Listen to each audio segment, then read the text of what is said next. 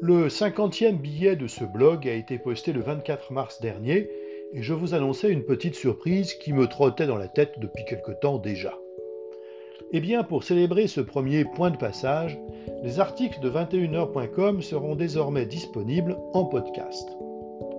Plus facile à faire qu'une vidéo et plus pratique à écouter, ce podcast fera de 21h.com une sorte de radio émettant 2 minutes par jour. Cela peut paraître modeste, mais après tout, les plus longs voyages commencent par un premier pas, qu'il s'agisse d'aller découvrir le monde ou de partir sur le chemin de la résilience. Chaque chronique sera disponible en audio.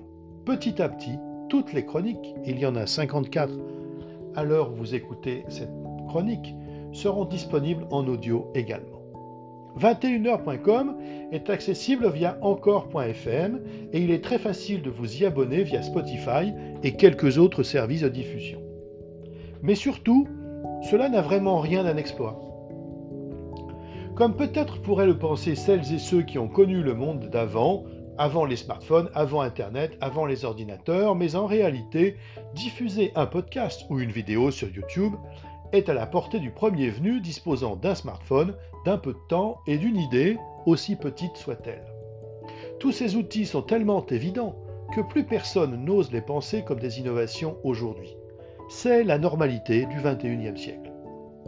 Et d'ailleurs, c'est ce qui fait la force des services proposés par les GAFA. En s'ancrant dans le concret, ils nous offrent des outils pour faire et pas des concepts pour penser. Alors que pendant des siècles, le savoir, avant tout abstrait, se transmettait par l'éducation, les GAFA nous font entrer dans le monde de l'apprentissage où la transmission se fait par le geste.